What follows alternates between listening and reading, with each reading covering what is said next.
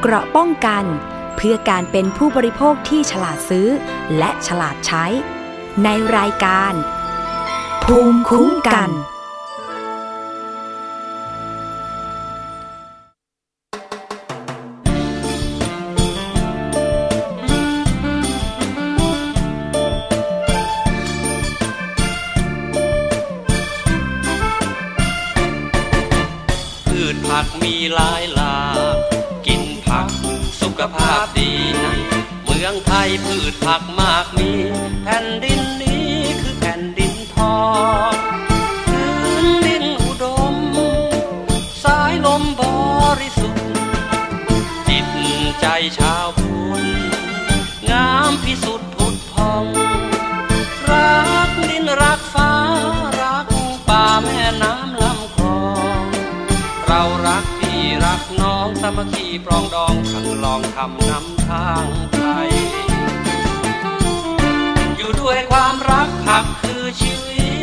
ปลอดสารพิษชีวิตจึงปลอดภัย อยู่ด้วยความรักผักคือชีวิต ผักปลอดสารพิษชีวิตจึงปลอดภัย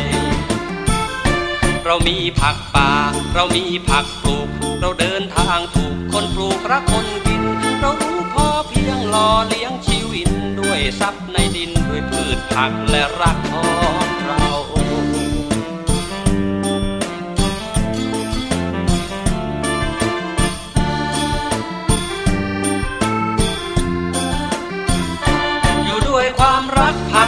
ชีวิตหากปลอดสารพิษชีวิตจึงปลอด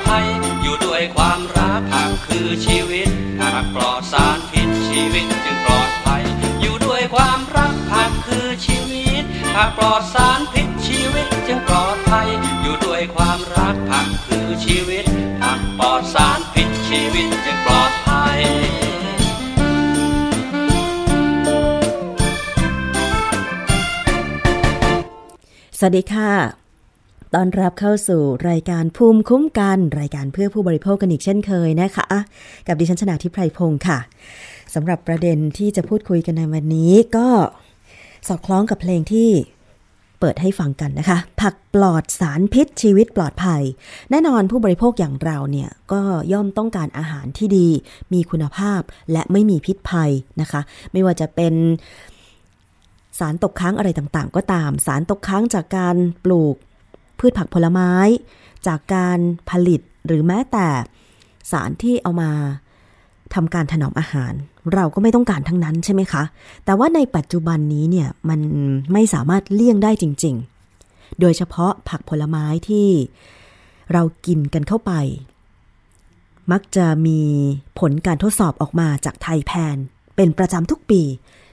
ว่า มีผักชนิดใดบ้างที่มีการตกค้างของสารเคมีกำจัดศัตรูพืช ที่ผ่านมามีการเปิดเผย ผลการทดสอบในห้องปฏิบัติการหรือว่าห้องแลบที่มีการส่งผักตัวอย่าง ไปตรวจสอบหา สารตกค้างในพืชผักผลไม้ ที่ผ่านมามีการส่งตรวจเฉพาะผักที่ปลูกบนดิน แต่ว่าล่าสุดนี้ค่ะ ทางไทยแพนนะคะ ได้มีการสุ่มตัวอย่าง เก็บตัวอย่างผักไฮโดรโปนิก ผักไฮโดรโปนิกก็คือ ผักที่ปลูก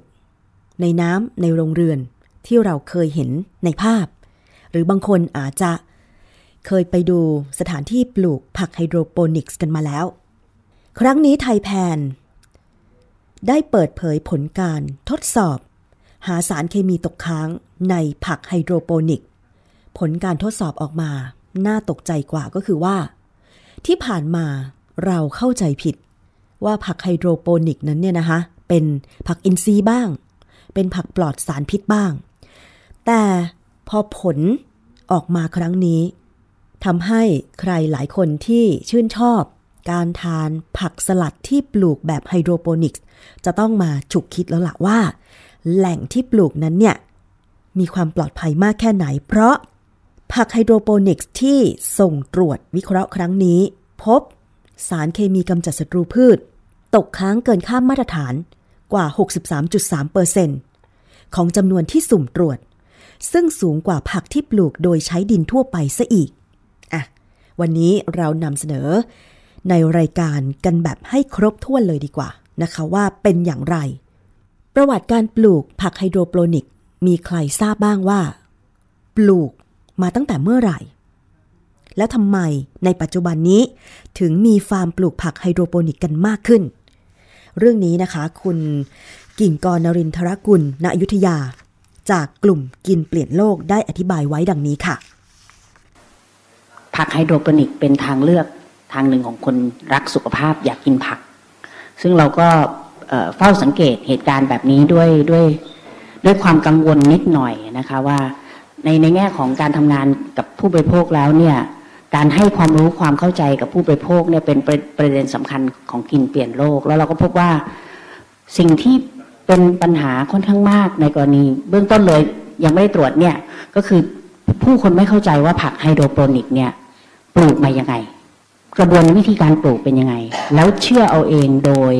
โดยคลุมเครือนะคะ ว่าเป็นผักปลอดภัย บางคนเชื่อไปถึงขนาดว่าเป็นผักอินทรีย์นะคะ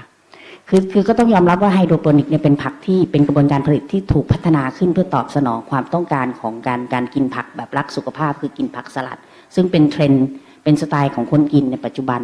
จริงๆ แล้วไฮโดรโปนิกเนี่ยมันถูกพัฒนาขึ้นมาเมื่อสมัยสงครามโลกครั้งที่สองเท่าที่ฉันศึกษามานะคะเป็นการพัฒนาในแคมป์ทหาร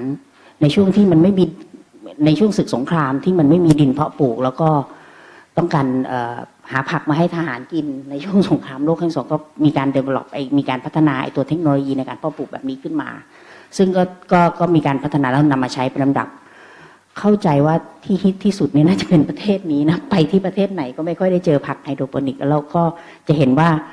จะเป็นผักที่ตอบสนองความต้องการของการกินผักใบแล้วกินดิบทั้งปีนะคะ ค่ะ นั่นคือที่มาที่ไปของการปลูกผักไฮโดรโปนิกส์นะคะ ทีนี้ เรื่องของการปลูกผัก ทั้งไฮโดรโปนิก แล้วก็การปลูกผักบนดินเนี่ยมันมีความแตกต่างกันอย่างไร คือผักที่ปลูกบนดินเราก็รู้อยู่แล้วว่า ดินแล้วก็ปุ๋ย ปุ๋ยเคมี ปุ๋ย คอก มูลสัตว์อะไรต่างๆเนี่ยนะคะ คือพืชมันก็จะดูดซึม โดยใช้ราก หาสารอาหารต่างๆ เพื่อให้มันเจริญเติบโต แต่ทีนี้ผักไฮโดรโปนิกล่ะ มันเอาอาหารมาจากไหน เรื่องนี้อธิบายโดยคุณชูเกียรติโกเมนค่ะ ผู้เชี่ยวชาญเรื่องของการปลูกผัก อธิบายเรื่องของการวิธีเอ่ออธิบายเรื่องของวิธีการปลูกผักทั้งในดิน แล้วก็แบบไฮโดรโปนิกด้วยไปฟังกันค่ะ ตัวผักไฮโดรโปนิกครับ มันก็จะเป็นรูปแบบการเพาะปลูกแบบใช้ดินน้อย หรือเป็นพวกซอยเลสก็คือจริงๆแล้วในคำจำกัดความของดินเนี่ยกับการเพาะปลูกพืชเนี่ย ตัวดินเนี่ยจะเป็นที่อยู่ของรากของรากพืชนะครับ กับเป็นที่อยู่ของอาหาร เพราะนั้นเนี่ยเมื่อออมันมีความจำเป็นที่ดินไม่สามารถใช้งานได้ หรือว่าไม่มีพื้นดินเนี่ยเขาก็เอาแค่คำจำกัดความนี้เอามาออกแบบระบบในการเพาะปลูกใหม่ โดยที่พยายามใส่สารอาหารเข้าไป แล้วก็พยายามให้มีที่อยู่ของของรากพืชนะครับนั้นในการเพาะปลูกแบบไฮโดรโปนิกเนี่ยผมเชื่อว่าหลายคนก็คงเคยเคยเห็นอยู่ว่ามันจะเป็นระบบรางปลูก ยาวๆ มีโรงเรือนดูสะอาดเรียบร้อยอะไรอย่างเงี้ยครับ ก็ในวิธีการเพาะปลูกก็จะมีถ้วยหรือว่าเป็นแผ่นโฟม ซึ่งเพื่อจะให้เป็นที่อยู่ของราก ในถ้วยนี้ก็จะใส่พวกวัสดุอื่นที่ไม่ใช่ดินนะครับ เข้าไป เช่นพวกเขาเรียกอะไรเพอร์ไลท์เป็นสารเพอร์ไลท์จะคล้ายๆเม็ดโฟมอย่างเงี้ยครับ ใส่เข้าไปในในถ้วยปลูกเล็ก ๆ เหมือนเหมือนไอ้ถ้วยขนมเล็ก ๆ อย่างเงี้ย ครับ แล้วก็เขาก็จะหยอดเมล็ดลงไปครับ แล้วก็จะเอาไว้ในราง ทีนี้ในระบบรางเนี่ยเขาก็จะปล่อยให้น้ำเป็นตัวที่พาสารอาหาร ขึ้นมาให้ให้พืชที่ปลูกเนี่ยสามารถได้รับอาหารได้เต็มที่นะครับ ในนั้นก็จะผสมพวกปุ๋ยเคมี ซึ่งถ้าในในตลาดที่เขาเรียกกันก็จะมีอยู่สองตัวคือปุ๋ย A ปุ๋ย B ไอตัวปุ๋ย A เนี่ยจะเป็นส่วนผสมของธาตุอาหารหลัก ธาตุหลักที่พืชใช้ก็พวกไนโตรเจนฟอสฟอรัสโพแทสเซียม ตัว NPK ครับครับแล้วก็ตัวตัวปุ๋ย B เนี่ยก็จะเหมือนเป็นพวกธาตุอาหารรอง พวกเหล็ก พวกแมงกานีสพวกแคลเซียมอะไรพวกเนี้ยเพื่อให้พืชสามารถเจริญเติบโตได้นั้น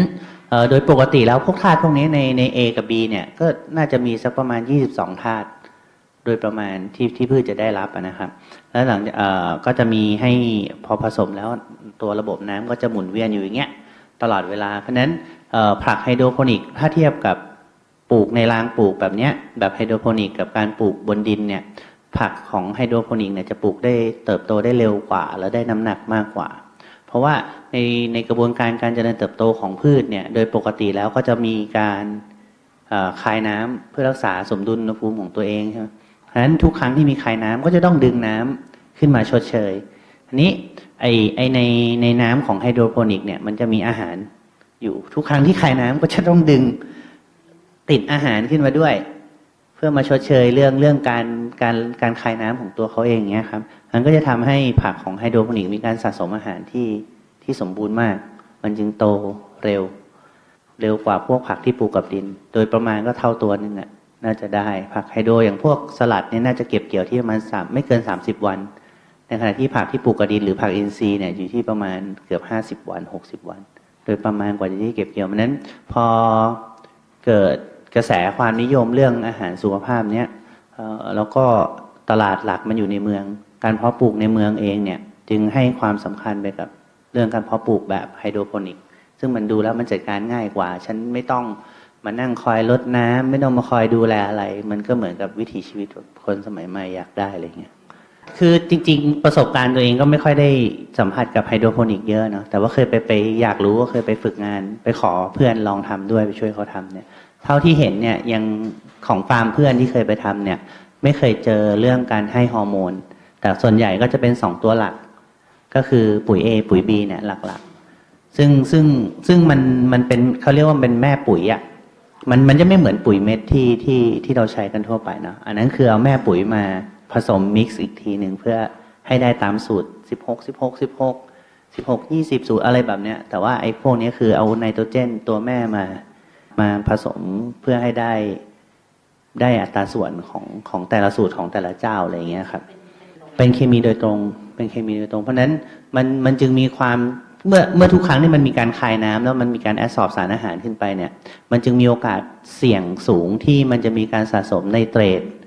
ของผักอะครับ ก็คือในโตรเจนที่ที่พืชแอดสอบไปส่วนเกินก็จะถูกเปลี่ยนไปเป็นพวกธาตุในเตรดสะสมอยู่ในเซลล์ของมันเหมือนเรากินแป้งกินน้ำตาลเยอะๆก็ถูกเปลี่ยนไปเป็นไขมันแล้วสะสมเราก็อ้วนเนี่ยมันก็จะประมาณอย่างอย่างวิธีการเพาะปลูกโดยโดยพื้นฐานก็จะเป็นประมาณนี้ครับนั้นหลังจากหย่อนเมล็ดแล้วเขาก็จะมีเอาไปใส่ในรางก็แค่นั้น แล้วก็น้ำก็จะ circulate ผู้ปลูกก็จะคอยดูแลเรื่อง ค่าความเข้มข้นของตัวปุ๋ยที่อยู่ในน้ำเขาจะมีการวัดค่าการนำไฟฟ้า EC ว่าประมาณเท่าไหร่ในแต่ละช่วงอายุ ช่วงที่เป็นจากเมล็ดขึ้นมาเป็นต้นกล้า ก็น่าจะอยู่สักถ้าจำไม่ผิดอยู่ที่ประมาณ 400 350 400ไมโครลักตำหน่วยของของ EC นะมันจะขึ้นนะครับอันนั้นถ้าเป็นพวกระดับที่หลังจากต้นกล้าไปจนถึงระยะเก็บเกี่ยวแล้วอยู่ที่ประมาณ 800 ไม่เกินนั้น คือถ้าให้เกินนั้นต้นต้นจะไหม้นะเท่าที่ที่เคยเห็นและสัมผัสมา ต้นผักเองก็ก็ก็ไหม้แล้วก็โตไม่ค่อยดีอะไรเงี้ยครับค่ะ นั่นคือวิธีการปลูกผักแบบไฮโดรโปนิก เปรียบเทียบกับการปลูกผักแบบบนดินนะคะ สรุปจากคุณชูเกียรติโกเมน ผู้เชี่ยวชาญเรื่องการปลูกผักค่ะ ดิฉันเองเข้าใจผิดมาโดยตลอดเลยนะคะ ว่า ปลูกผักในดินเนี่ยจเจริญเติบโตดีกว่าจริงๆ แล้วไม่ใช่ ไฮโดรโปนิกเจริญเติบโตเร็วกว่าได้น้ำหนักกว่า แต่มีความเสี่ยงเรื่องของสารเคมีที่เขาใช้ไปหล่อเลี้ยง ต้นพืชเนี่ยที่จะเป็นส่วนเกินแล้วไม่ถูกนำไป สังเคราะห์ให้มันเจริญเติบโตกลายเป็นส่วนเกินที่กลายเป็นไนเตรตสะสมอยู่ในผักนั้น นี่คือที่มาว่าทำไมถึงต้องมีการทดสอบ หาสารเคมีตกค้างในการปลูกผักไฮโดรโปนิก ไทยแพนค่ะ มีการสุ่มเก็บตัวอย่าง ผักไฮโดรโปนิกนะคะทั้งจากห้างสรรพสินค้าและตลาดสด อย่างเช่น ห้างวิลล่ามาร์เก็ตเฟรชมาร์ทกูร์เมต์มาร์เก็ตริมปิงเซ็นทรัลฟู้ดฮอลล์เทสโก้โลตัสรวมถึงตลาดสดอื่นๆนะคะ ไม่เว้นเลย ทีนี้เรามาดูผลการตรวจทดสอบกันค่ะ ว่า เป็นอย่างไรบ้าง ซึ่งตัวอย่างทั้งหมดนะคะเก็บปลายเดือนสิงหาคมพุทธศักราช 2560 ส่งตรวจที่ห้องปฏิบัติการที่อังกฤษ เดี๋ยวไปฟังเหตุผลจากคุณปรกชนอูซับผู้ประสานงานของไทยแพนว่า ผลการทดสอบเป็นอย่างไรและทำไม เราจึงต้องส่งตัวอย่างผัก ที่ปลูกโดยวิธีการไฮโดรโปนิกทั้งหมดเนี่ยไปตรวจที่ห้องแลบในประเทศอังกฤษกันค่ะ เก็บผักไฮโดรโปนิกในครั้งนี้เนี่ยค่ะเราจริงๆ เก็บไปพร้อมกับผักที่เราแถลงข่าวคราวที่แล้ว ก็คือเก็บในช่วงปลายเดือนสิงหาคมนะคะ2560 ซึ่งจะมีทั้งการเก็บจากในห้างนะคะห้างค้าปลีกหรือว่าซูเปอร์มาร์เก็ตก็จะมีทั้งวิลล่ามาร์เก็ตโฮมเฟรชมาร์ทกูร์เมต์มาร์เก็ตนะคะริมปิงท็อปเซ็นทรัลฟู้ดฮอลล์นะคะเทสโก้โลตัสฟู้ดแลนด์บิ๊กซีโกลเด้นเพลสนะคะแมคโคร แล้วก็มีเก็บตามตลาดด้วยนะคะ ก็จะมีที่ตลาดเมืองใหม่ที่เชียงใหม่ตลาดไทยปทุมธานี ตลาดสีเมืองนะคะ ราชบุรีแล้วก็ที่ตลาดที่จังหวัดสงขลานะคะ โดยบางส่วนของไฮโดรโปนิกที่เก็บในห้างเนี่ยก็จะมีการแสดงตราสัญลักษณ์คิวนะคะของอกรมวิชาการเกษตรด้วย ก็จะมีทั้ง QJP แล้วก็ QGMP ค่ะเราเก็บทั้งหมดเนี่ย30ตัวอย่างนะคะ เป็นผักทั้งหมด 10 ชนิดนะคะ มี green oak 4ตัวอย่าง red oak 6ตัวอย่าง ผักขมแดง 3 ตัวอย่างนะคะ butterhead 2ตัวอย่าง red coral 6ตัวอย่าง frillice iceberg 4ตัวอย่าง มีผักบุ้งจีนหนึ่งตัวอย่างคะน้าหนึ่งคะน้าสองตัวอย่างนะคะ ผักกาดฮ่องเต้หนึ่งตัวอย่าง แล้วก็กวางตุ้งหนึ่งตัวอย่างค่ะ ก็จะ การเก็บก็จะเป็นกระบวนการปกตินะคะ คือเก็บตัวอย่างมา แล้วก็จะมีการบันทึกติดฉลากข้อมูล แล้วก็เราก็ส่งไปวิเคราะห์นะคะที่ lab ที่ประเทศอังกฤษนะคะ ก็คือ lab concept life science หรือว่า SAL เดิมนะคะ เป็น lab ที่ได้รับการรับรองมาตรฐาน ISO 17025 นะคะ วิเคราะห์ทั้งในเตรด แล้วก็สารพิษตกค้างรวม 480 ชนิดนะคะ เหตุผลที่ที่เรายังต้องส่งตรวจวิเคราะห์ที่ ห้องปฏิบัติการที่ประเทศอังกฤษเนี่ยเนื่องจากว่าห้องปฏิบัติการในไทยเนี่ยมีข้อจำกัดนะคะในการวิเคราะห์หาสารพิษตกค้าง คือตอนนี้เนี่ยวัตถุอันตรายที่เราอนุญาตให้มีการขึ้นทะเบียนยอยู่ราวๆประมาณสัก 200 ไม่เกิน 260 ชนิดนะคะ แต่ว่าการเฝ้าระวังแบบปกติที่เราส่งทั่วไปในประเทศไทยเนี่ยจะวิเคราะห์สารฆ่ามาแมลงสีกลุ่มเป็นหลักนะคะ บวกกับสารบางตัวเช่นคาร์เบนซิม หรืออื่นๆเนี่ยนะคะมันก็จะอยู่ราวๆสักสิบกว่าเปอร์เซ็นต์ของสารที่ขึ้นทะเบียน แต่อีกราวๆเกือบ 90เกือบ 90เปอร์เซ็นต์เนี่ยไม่สามารถวิเคราะห์ได้ แต่การที่เราส่งไปที่ห้องปฏิบัติการ Concept Life Sciences เนี่ยทำให้เราสามารถวิเคราะห์สารที่ตกค้างได้ครอบคลุมสารที่เราอนุญาตให้ใช้ในประเทศไทยเนี่ยถึง 52%นะคะ คือใน 480 ชนิดเนี่ยจะมาทับซ้อนกับสารที่เราขึ้นทะเบียนแล้วเนี่ยประมาณ 128 ชนิดค่ะ หลังจากที่เราส่งไปเนี่ยทางแลบก็จะส่งใบรายงานผลกลับมา ในใบรายงานผลก็จะมี2สส่วน ส่วนแรกจะเป็นการวิเคราะห์หาสารพิษตกค้างนะคะ เราก็จะเอาค่า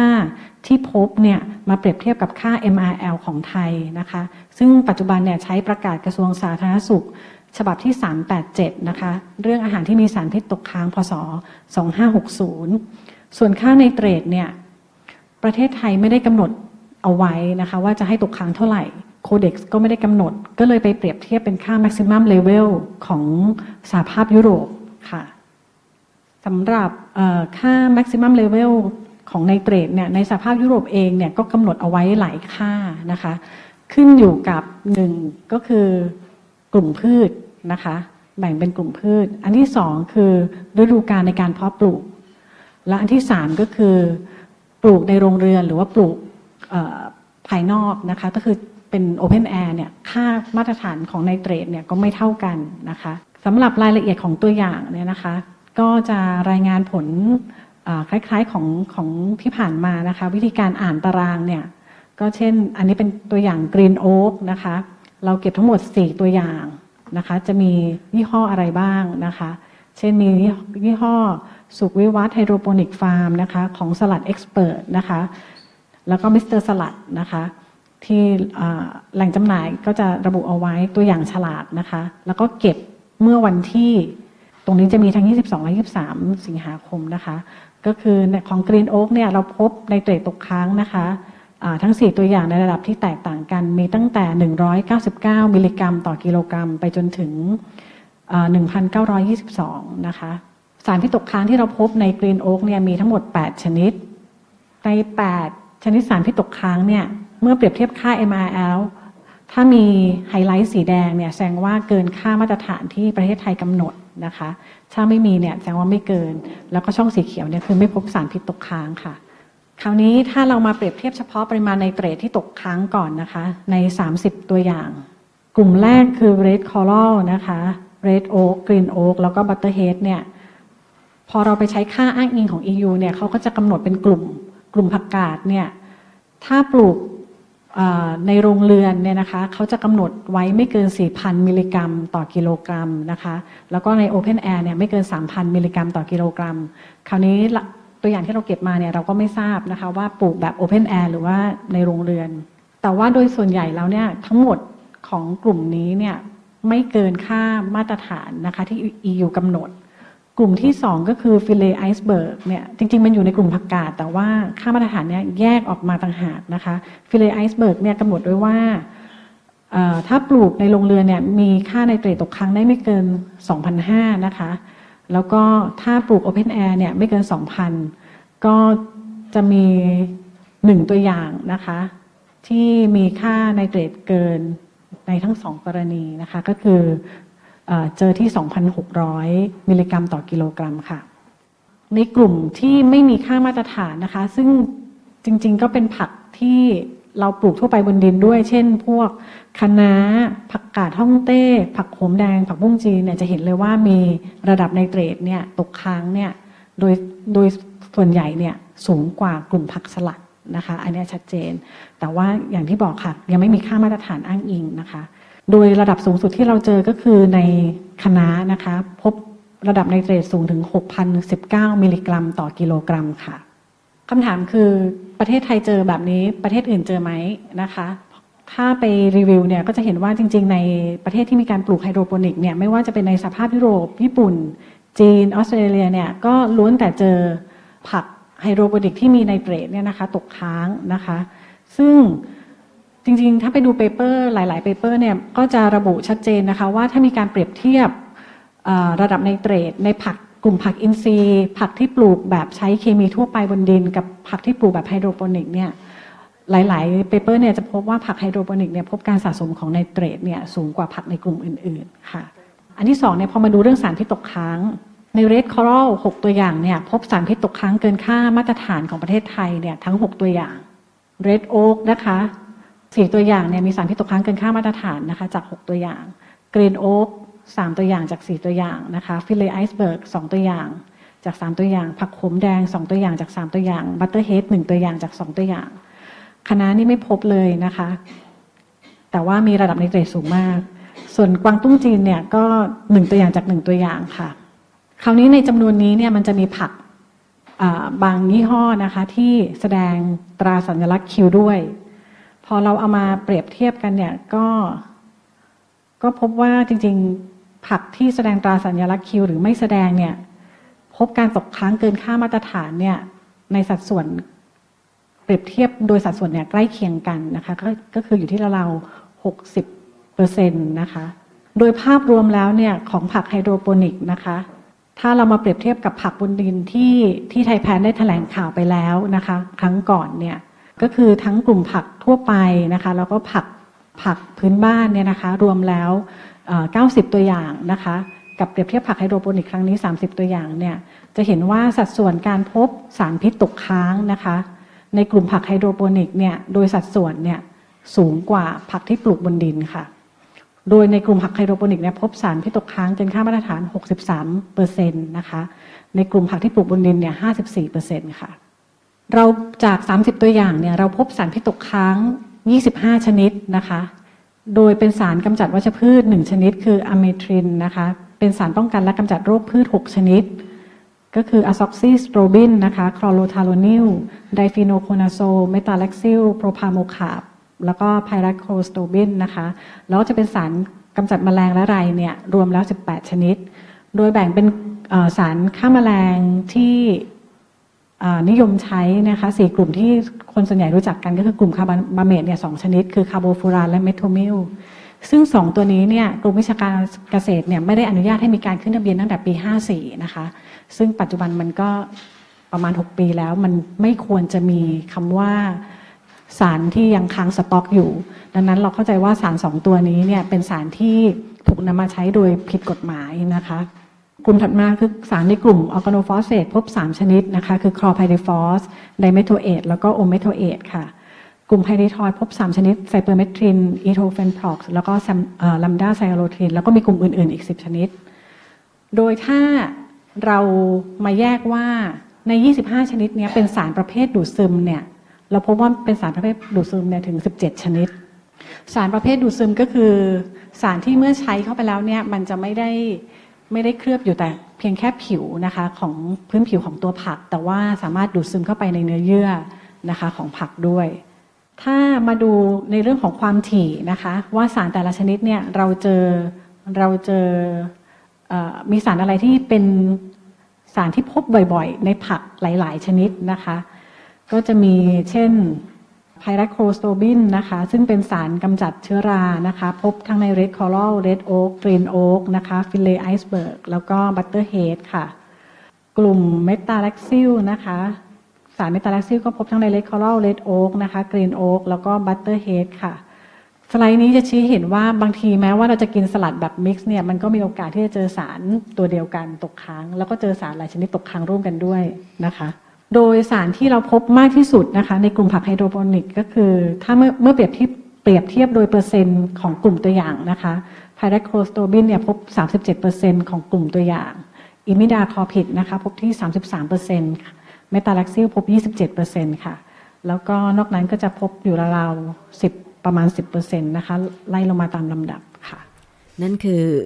ผลการทดสอบหาสารเคมีตกค้าง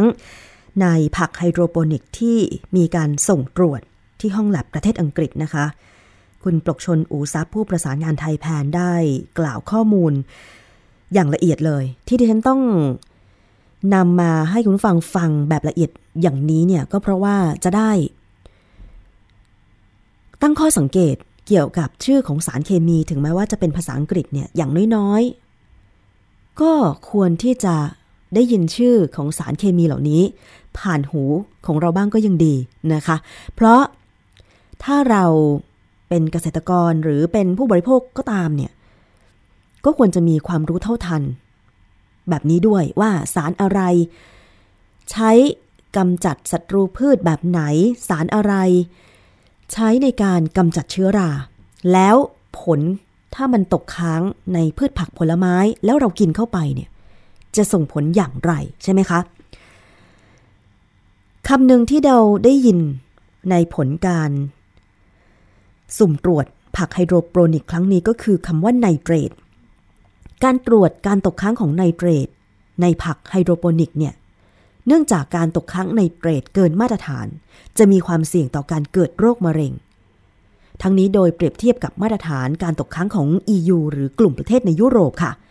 เนื่องจากประเทศไทยยังไม่มีการกำหนดระดับการตกค้างสูงสุดของไนเตรต ซึ่งก็พบนะคะว่า ผักที่ปลูกโดยวิธีการไฮโดรโปรนิก หรือไม่ใช้ดินเนี่ยหรือใช้ดินน้อยเนี่ยก็มีผักเรดcoral red oak green oak butterhead แล้วก็ frillice iceberg เนี่ยมีไนเตรตตกค้างตั้งแต่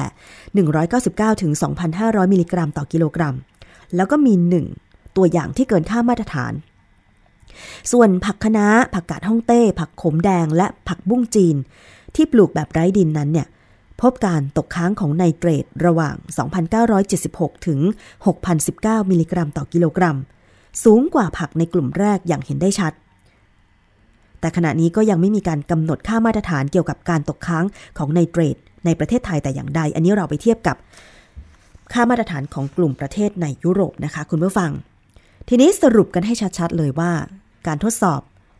หาสารเคมีตกค้าง ในผักที่ปลูกด้วยวิธีการไฮโดรโปรนิกเนี่ย เป็นอย่างไรจากคุณปรกชนอูซับอีกครั้งหนึ่งค่ะ สรุปชัดๆนะคะ คือผักไฮโดรโปรนิกเนี่ย ไม่ใช่ผักอินทรีย์นะคะ อันที่หนึ่งอันที่สองเนี่ย การปลูกผักแบบไฮโดรโปนิกในหลายกรณียังพึ่งพากัน ต้องใช้สารเคมีกำจัดศัตรูพืชในการกำจัดแมลงและโรคพืชค่ะ ดังนั้นจึงมีการตกค้างเนี่ยของสารเคมีค่อนข้างสูงนะคะ สรุปชัดแล้วนะคะ ก็แก้ความเข้าใจให้ถูกต้องด้วย เกี่ยวกับเรื่องของผักไฮโดรโปรนิกค่ะ เอาละยังไม่หมดเท่านี้ เพราะว่ายังมีคำถามต่อเนื่องว่าทำไมอะผักไฮโดรโปนิกมีสารเคมีตกค้างมากกว่าผักที่ปลูกบนดินซะอีก จากการ สุ่มสำรวจในครั้งนี้นะคะ แล้วความเสี่ยงถ้าเกิดว่าเราได้รับไนเตรตที่ตกค้างในผักไฮโดรโปนิกมากเกินไปจะเป็นอย่างไร แล้วก็มีข้อเสนออย่างไรเพื่อให้ผู้บริโภคอย่างเรา มีความปลอดภัยมากยิ่งขึ้น แต่ว่าเราไปฟังในช่วงหน้าหลังจากเพลงนี้นะคะ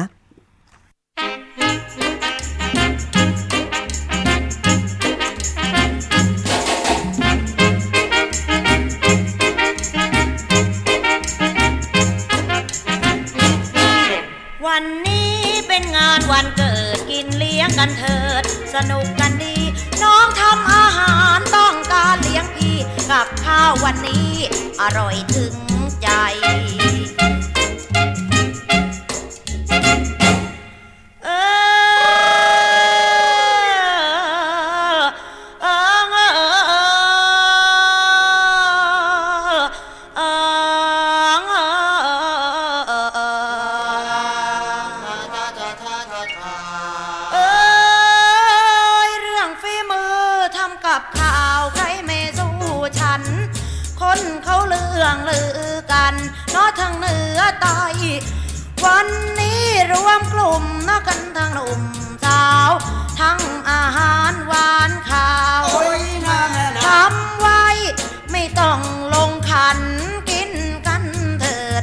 วันนี้เป็นงานวันเกิ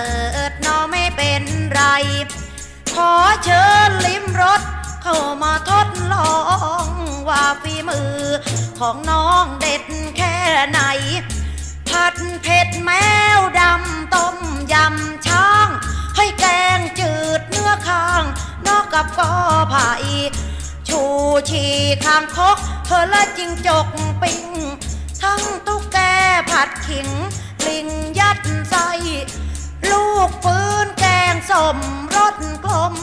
กล่อมเกาเหลาลูกบอม ใส่หอมหัวใหญ่คอนผัดผะแนงชะแลงเปรี้ยวหวาน กระบองทอดมัน หัวควานชุบไข่เออชุบไข่ซุปลูกระเบิด ใส่ใบ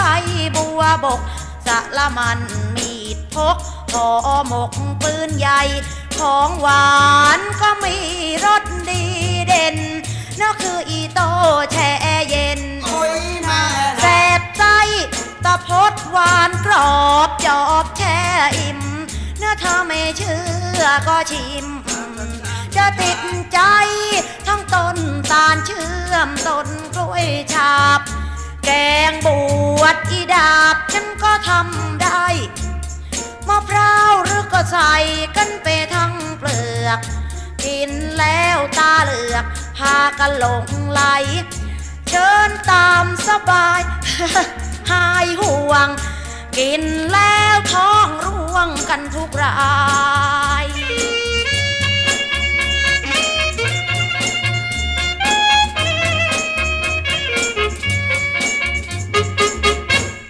ค่ะ ถ้าเจอกับข้าวเพชรคาตแบบเพลงนี้ก็ไม่ไหวเหมือนกันนะคะ อันนี้อาจจะเป็นเพลงที่เปรียบเปรย จริง ๆ ก็ไม่มีหรอกเมนูอะไรพวกนี้ใช่ไหม แต่แม่ขวัญจิตศรีประจันเนี่ย ร้องได้ดีมากนะคะเปรียบเปรยแบบนิ่มๆ เชือดนิ่มๆ ว่าอย่างนั้นนะคะ แต่ทีนี้กับข้าวที่เรากินกันอยู่ทุกวันเนี่ย จะถือว่าเป็นกับข้าวเพชรคาตได้ไหม อย่างเช่น ผักผลไม้ที่มีสารเคมีกำจัดศัตรูพืชตกค้างเนี่ย คำว่าสารเคมีย่อมไม่ดีแน่นอนใช่ไหมคะ เพราะมันเป็นสิ่งแปลกปลอม แล้วถ้าเราไม่รู้เลยว่า สิ่งที่เรากินมีอะไรตกค้างบ้าง มันยิ่งแย่ไปกันใหญ่นะคะเพราะฉะนั้นเนี่ยเรามาฟังกันต่อเกี่ยวกับเรื่องของการตรวจหา สารเคมีกำจัดศัตรูพืชตกค้างในผักไฮโดรโปนิกค่ะว่าทำไมเนี่ยผักไฮโดรโปนิกมีผลทดสอบออกมาแล้ว มีสารเคมีตกค้างมากเหลือเกินนะคะ คุณชูเกียรติโกเมนผู้เชี่ยวชาญเรื่องการปลูกผักอธิบายไว้ดังนี้ค่ะ ส่วนใหญ่ถ้าถ้าเราคุ้นชินเรื่องขนาดฟาร์มเนี่ยจะเป็นฟาร์มขนาดเล็กที่ค่อนข้างอยู่ในในเมืองเนาะแล้วก็ด้วยด้วยวิธีการปลูกของไฮโดรโปนิกเนี่ยส่วนใหญ่แล้วเราจะเจอกับผักที่มีมูลค่าค่อนข้างสูงหน่อยนะครับ กลุ่มผักสลัด เพิ่งจะมาเจอผักช่วงหลังๆ ที่จะเริ่มมีผักจีนขึ้นมา เพราะนั้นเนี่ยเขาเขาจำเป็นต้องปลูก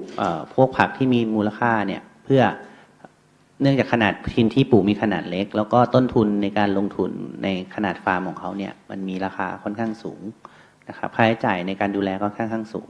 นั้นจึงจำเป็นต้องปลูกผักที่มีมูลค่า อันนี้ไอ้ผักที่มีมูลค่าเนี่ยมันมีปริมาณชนิดจำกัด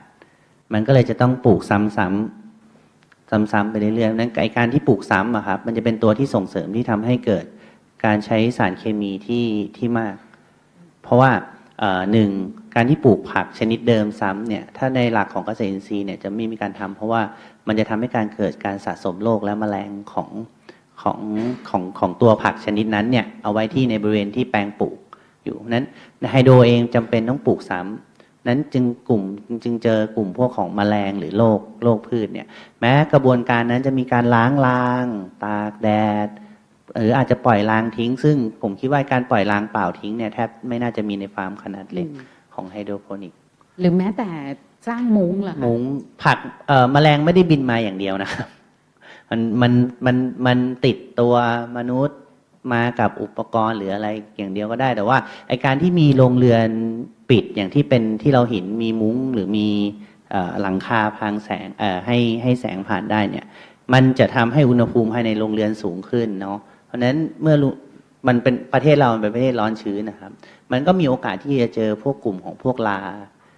โรคที่เกิดจากราหรืออะไรอย่างเงี้ยที่มันติดมากับเมล็ดพันธุ์ที่มันติดมากับวัสดุปลูกของพวกของพวกเพอร์ไลท์พวกอะไรพวกเนี้ย vermic มันอีกตัวคือ vermiculite ที่จึงเป็นวัสดุที่บอกว่าให้มันเป็นที่อยู่ของรากอย่างเงี้ยครับมันก็จะไปช่วยทำให้เกิด process พวกนั้นเกิดได้ได้ง่ายขึ้นเรื่องแมลงนะครับมันมันมีโอกาสที่ที่จะมีการใช้พวกเนี้ย สูงขึ้น อันนี้เราพูดถึงบนแปลงที่ปลูกบนพื้นปูนนะครับ แต่ถ้าแปลงที่ปลูกแบบ ไม่ลงทุนมาก ตั้งโต๊ะไว้บนพื้นสนามหญ้าพื้นหญ้ารอบข้างก็ยังเป็นรกๆแบบอย่างเงี้ยนั้นมันก็ยิ่งมีโอกาสที่จะเจอแมลงเพิ่มขึ้นเนาะเพราะว่ามันเป็นปลูกพืชชนิดเดิม ซ้ำๆมันมีการปลูกหลากหลายอย่างเงี้ยครับ มันมันก็จะทำให้ต้องใช้ยาคักกันในการควบคุมแมลงเพิ่มขึ้น รวมถึง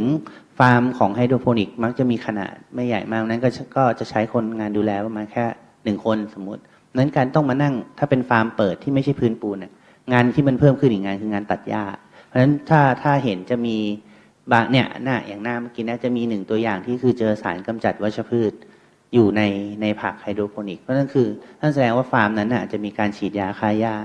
แล้วละอองของมันก็ฟุ้งขึ้นมา สัมผัสกับตัวตัวผัก หรือเข้าไปอยู่ในแหล่งน้ำในน้ำที่ที่เป็นวิ่งในรางนะครับ ค่ะ นั่นคือเหตุผลว่าทำไมผักไฮโดรโปนิกถึงมีสารเคมีตกค้างมากเหมือนกันนะคะ ถ้ามนุษย์เราทานผักหรือผลไม้อะไรก็ตามที่มันมี ไนเตรตมากแล้วก็นานจะส่งผลกระทบอย่างไร ไปฟังคำอธิบายจากคุณปรกชนอูซับผู้ประสานงานไทยแพนค่ะ เรื่องการรับไนเตรตจากผักเนี่ยยังมีข้อถกเถียงกันนะคะ ยังไม่เป็นที่สิ้นสุด แต่ว่าก็ยังมีความกังวลค่ะว่าจะก่อความเสี่ยงต่อสุขภาพ หลาย ๆ ความกังวลเนี่ยก็จะพุ่งไปที่เรื่องของการไป สัมพันธ์กับการเปลี่ยนไนเตรตเป็นไนไตรท์นะคะหรือว่าไนโตรซามีนที่อาจจะไปก่อให้เกิดมะเร็งกระเพาะ แต่อย่างที่บอกค่ะเรื่องนี้ยังเป็นที่ถกเถียงกันอยู่ แต่ถ้าถามว่าคนเราเนี่ยสามารถรับไนเตรตได้เท่าไหร่เนี่ยทาง WHO เนี่ยค่ะได้กำหนดค่า ADI ก็คือค่าที่ acceptable daily intake นะคะคือรับรับได้ในต่อวันเนี่ยอยู่ที่0จนถึง 3.7 มิลลิกรัมต่อน้ำหนักคนนะคะต่อ 1 กิโลกรัมน้ำหนัก เช่นถ้าคุณ60 กิโลเนี่ยจะรับได้ไม่เกิน 222 มิลลิกรัมต่อกิโลกรัมค่ะ ก็จะเห็นว่าค่าที่กำหนดไว้เนี่ยค่อนข้างจะสูงมากนะคะ ค่าที่ EU กำหนดไว้เองเนี่ยก็สูงกว่าค่า EDI ค่อนข้างสูงค่อนข้างมากคราวนี้ถามว่าในเตรดเนี่ยมีแต่เฉพาะในผักไหมก็ไม่ใช่ในน้ำดื่มหรือว่าในเนื้อสัตว์นะคะ หรือหลายหลายกรณีที่เราชอบทานที่มีการใช้วัตถุกันเสียนะคะ ก็มักจะมีในเตรดเนี่ยเป็นองค์ประกอบด้วย อันที่สองเนี่ยเรื่องของสารพิษตกค้าง อันนี้ค่อนข้างจะชัดเจนค่ะว่ามีผลกระทบต่อสุขภาพแน่ๆนะคะ อย่างในในนี้เราก็จะเห็นว่าบางสารเนี่ยเช่นกลุ่มคาร์บาเมตกลุ่มออร์แกโนฟอสเฟตเนี่ยจะไปมีผลกับเรื่องระบบประสาท แล้วสารหลายตัวเนี่ยก็ถ้าเกิดสะสมนานๆ ก็จะก่อโรคเรื้อรังด้วยนะคะ อันนี้ก็ขึ้นอยู่กับว่าเรารับนานเท่าไหร่ ก็จะไปสัมพันธ์กับหลาย ๆ โรคค่ะ เพราะว่า มันมีการติดตามชัดเจนนะคะว่าสารเคมีกำจัดศัตรูพืชเนี่ยก่อให้เกิดโรคหลายชนิด เช่นมะเร็งในหลายอวัยวะนะคะไปจนถึงเรื่องของการเสื่อมของระบบประสาทเรื่องของระบบสืบพันธุ์เป็นต้นค่ะ ในเมื่อมันมีความเสี่ยง ถ้าเราได้รับสารเคมีกำจัดศัตรูพืช แล้วก็ไนเตรตมากขนาดนี้แล้วเนี่ยนะคะ จะทำอย่างไรดี มีข้อเสนออย่างไรบ้างจากไทยแพนไปฟังคุณปรกชลอีกครั้งหนึ่งค่ะ คราวนี้เนี่ยจากการวิเคราะห์ครั้งนี้เนี่ยเราพบว่าหนึ่งปัญหาที่ประเทศไทยพบชัดๆเลยนะคะก็คือหนึ่งเนี่ยยังมีความเข้าใจผิดนะคะในเรื่องของผักไฮโดรโปนิก ว่าจริงๆแล้วผักไฮโดรโปนิกเนี่ยเป็นผักอะไรกันแน่ เป็นผักอินทรีย์หรือเปล่านะคะนี่เป็นความเข้าใจผิดของผู้บริโภค อันที่สองเนี่ยไม่มีค่ามาตรฐานนะคะของการอนุญาตให้มีในเตรตกค้างนะคะพบการตกค้างที่เรียกได้ว่าเป็นแบบค็อกเทลนะคะในผัก เช่นผักหนึ่งตัวอย่างเนี่ยจะเจอสารพิษตกค้างตั้งแต่ 2 ชนิดขึ้นไปนะคะ เช่นถ้าเราไปดูที่ red coral เนี่ย red coral อย่างเดียวเนี่ยเราพบสารพิษตกค้าง 16 ชนิด red oak พบสารพิษตกค้าง 9 ชนิดนะคะ green oak พบ 8 ชนิด fillet iceberg พบ 6 ชนิด แสดงว่ามันมีการใช้สารกำจัดศัตรูพืชเนี่ยค่อนข้างหลากหลายนะคะ ดังนั้นเนี่ยเราจะมีข้อเสนอนะคะต่อหน่วยงานที่เกี่ยวข้องนะคะ โดยให้มีการกำหนดมาตรฐานของไนเตรตในผักไฮโดรโปนิกนะคะ โดยเสนอให้ทั้งสำนักงานคณะกรรมการอาหารและยา ร่วมกับกรมวิทยาศาสตร์การแพทย์กรมวิชาการเกษตร แล้วก็สำนักงานมาตรฐานสินค้าเกษตรและอาหารแห่งชาตินะคะ เร่งดำเนินการโดยเร็ว อันที่สองก็คือขอให้ทางกรมวิชาการเกษตรเนี่ยจัดทำข้อเสนอจัดทำข้อกำหนดนะคะ ขึ้นทะเบียนแล้วก็ควบคุมการใช้สารเคมีกำจัดศัตรูพืชในผักไฮโดรโปนิก และ3นะคะให้คณะสำนักงานคณะกรรมการอาหารและยา รวมทั้งหน่วยงานที่เกี่ยวข้องเนี่ยเฝ้าระวังสารพิษตกค้างในผักไฮโดรโปนิกอย่างสม่ำเสมอค่ะ นั่นคือข้อเสนอจากไทยแพนนะคะ เพื่อที่จะหวังนะให้มีสารเคมีตกค้างในพืชผักผลไม้ให้น้อยลง หรือไม่มีเลยจะยิ่งดีค่ะ ซึ่งเราเองเนี่ย ก็ได้แต่หวัง เพราะเราไม่ได้ เป็นผู้ปลูกเองใช่ไหมคะแต่บางคนก็บอกว่าเป็นผู้ปลูกเองอะอันนี้ก็คิดว่าจะปลูกแบบไหนที่จะปลอดภัย ทั้งตัวผู้ปลูกแล้วก็ตัวของผู้ทาน อันนี้ก็คงจะได้คำตอบกันไปแล้วว่า ปลูกแบบไร้สารเคมีกำจัดศัตรูพืชนั่นแหละ ดีที่สุดแล้วไม่ว่าจะเป็นยากำจัดมแมลงยาฆ่าหญ้า โน่นนี่นั่นใช่ไหมคะสารเร่งอะไรต่างๆ คือ จริง ๆ สารเร่งแล้วก็ปุ๋ยเคมีเนี่ยมันก็ยังจำเป็นแต่ว่าการใส่ปุ๋ยในแต่ละครั้งมันมีการทิ้งระยะเวลาที่เหมาะสมก่อนที่จะเก็บผักผลไม้นั้นไปขายใช่ไหมคะ อันนี้จริง ๆ แล้วมันก็ต้องอาศัยวิธีการจัดการในการปลูกพืชผักแต่ละชนิดนะคะ ซึ่งคุณกิ่งกรนรินทรกุลณอยุธยาจากกลุ่มกินเปลี่ยนโลกเนี่ยนะคะ บอกว่าผลการเฝ้าระวังครั้งนี้ก็อยากจะให้หน่วยงานที่เกี่ยวข้อง เช่นสำนักงานคณะกรรมการอาหารและยา กรมวิทยาศาสตร์การแพทย์ กรมวิชาการเกษตร และสำนักงานมาตรฐานสินค้าเกษตร และอาหารแห่งชาติเนี่ยกำหนดมาตรฐานการตกค้างของไนเตรตในผักไฮโดรโปนิก แล้วก็ประเมินความเสี่ยงจากการได้รับสารนี้ จากพืชผักผลไม้ แล้วก็ต้องมีการเฝ้าระวังสารพิษตกค้างในผักไฮโดรโปนิกเพิ่มขึ้น นอกเหนือจากการเฝ้าระวังในผักทั่วไปแล้ว เพราะว่าจากที่เก็บตัวอย่างมา คุณปรกชนก็ได้อธิบายแล้วว่า ผักไฮโดรโปนิกบางอย่างที่เก็บมาจากห้างสรรพสินค้าก็ดี หรือตลาดก็ดีเนี่ยนะคะ มีสัญลักษณ์มาตรฐานตัวคิวหมายความว่ารับรองคุณภาพ การตกค้างของสารเคมี น้อยหรือไม่มีอย่างเงี้ยนะคะ แต่ว่าพอไปตรวจจริง ๆ มันมีอะไรอย่างเงี้ยซึ่งไทยแพนเองก็ระบุว่าครั้งนี้ ไม่ได้สุ่มทดสอบผักไฮโดรโปนิกเพื่อให้ผู้บริโภคได้ตื่นตระหนกตกใจหรือว่าเป็นการ ออกมาให้ข้อมูลในเชิงการโจมตี แต่ว่าอยากจะให้ข้อมูลที่เป็นจริง เพราะว่ามีการไปส่งตรวจที่ห้องแลบที่ได้รับมาตรฐานถึงประเทศอังกฤษเลยทีเดียวนะคะทำให้ผู้บริโภคอย่างเราได้ทราบกันไปนะคะ เพราะว่าเขาส่งตรวจวิเคราะห์ห้องปฏิบัติการที่ได้รับการรับรอง ISO IEC 17025 นะคะ ที่สามารถตรวจวิเคราะห์สารเคมีกำจัดศัตรูพืชได้มากกว่า 480 ชนิด วิเคราะห์ระดับการตกค้างโดยใช้ค่า MRL ก็คือการอนุญาตให้ตกค้างได้มากที่สุด ตามประกาศของกระทรวงสาธารณสุข ฉบับที่ 387 ส่วนการวิเคราะห์ผลไนเตรตตกค้าง เปรียบเทียบกับค่า maximum level ของ EU Commission Regulation หรือ EU นั่นเองนะคะอะ อันนี้ก็คือเรื่องราวทั้งหมดของผักไฮโดรโปนิกวันนี้ได้ทำความเข้าใจ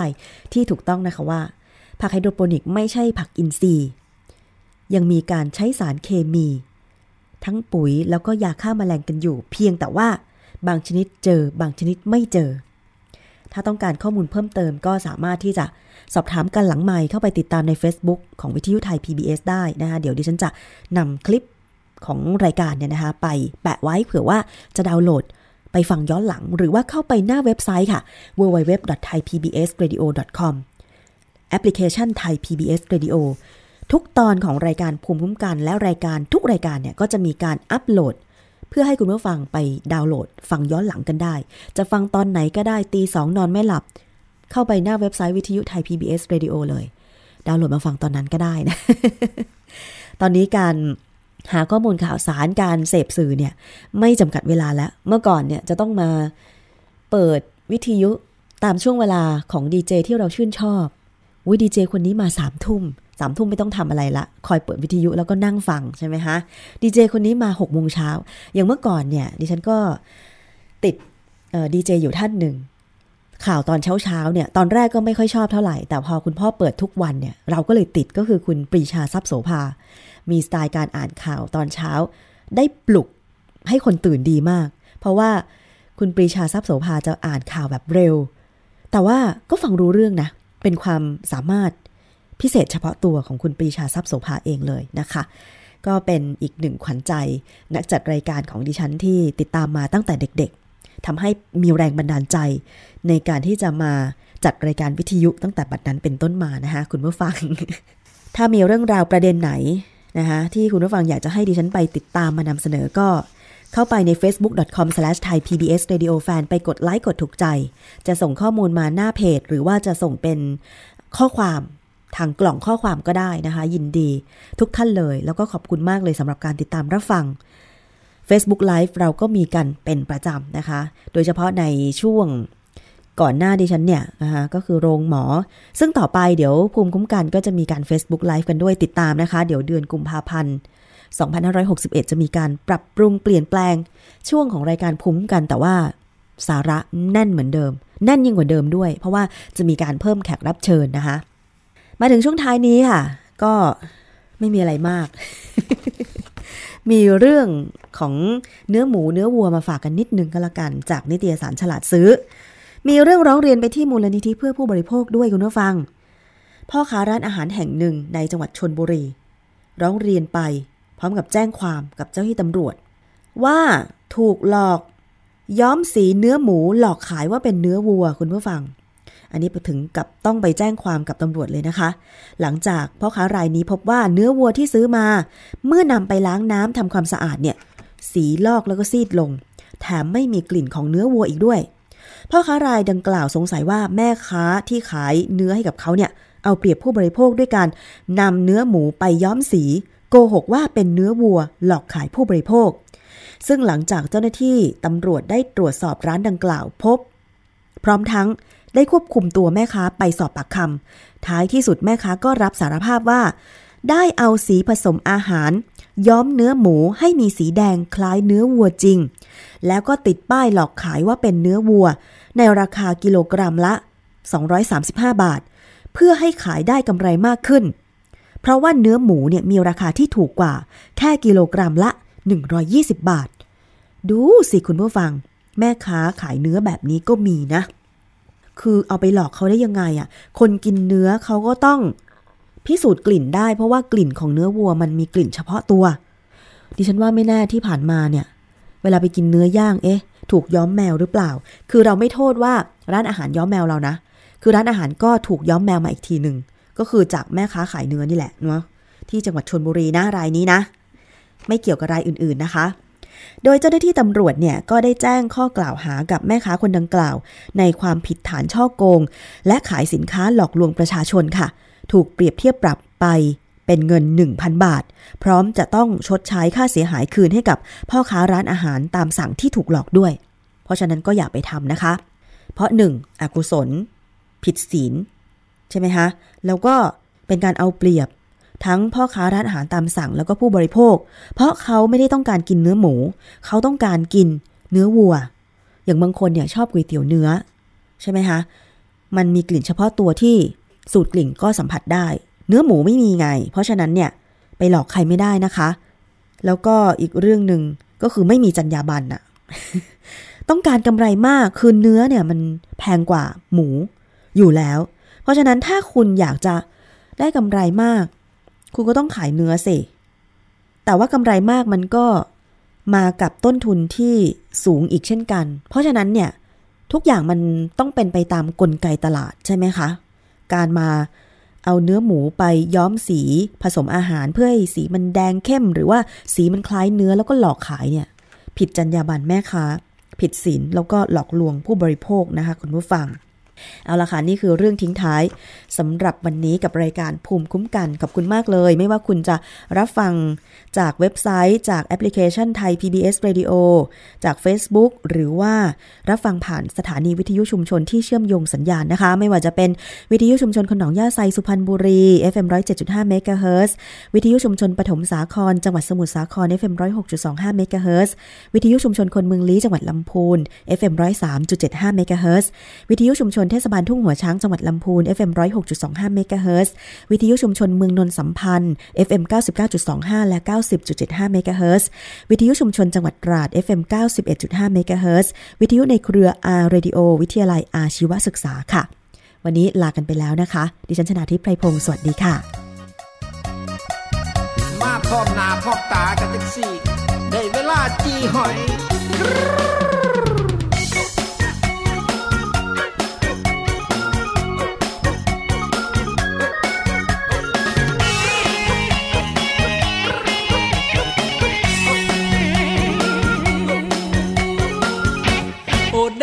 พื่อนเอ่ยคือดังเคย กันนั่นสังสรรค์กันจัดวางในเวลาว่างๆมาแกล้มร่วมกันบรรยากาศ อยู่หน้าหลายคนมาเพิ่งเล่นลมเย็น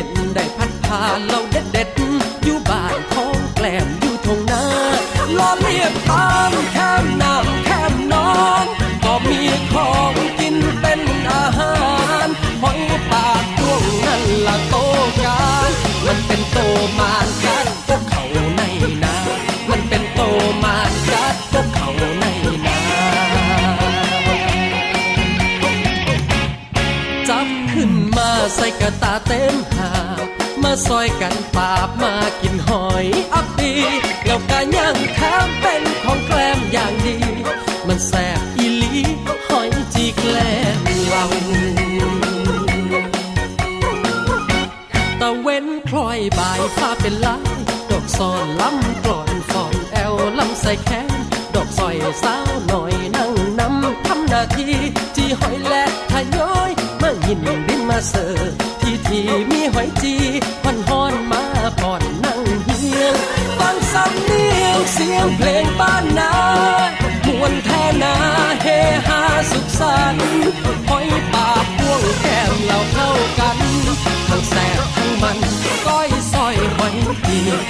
สบทั้งมัน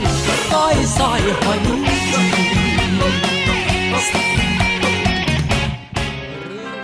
เกราะป้องกัน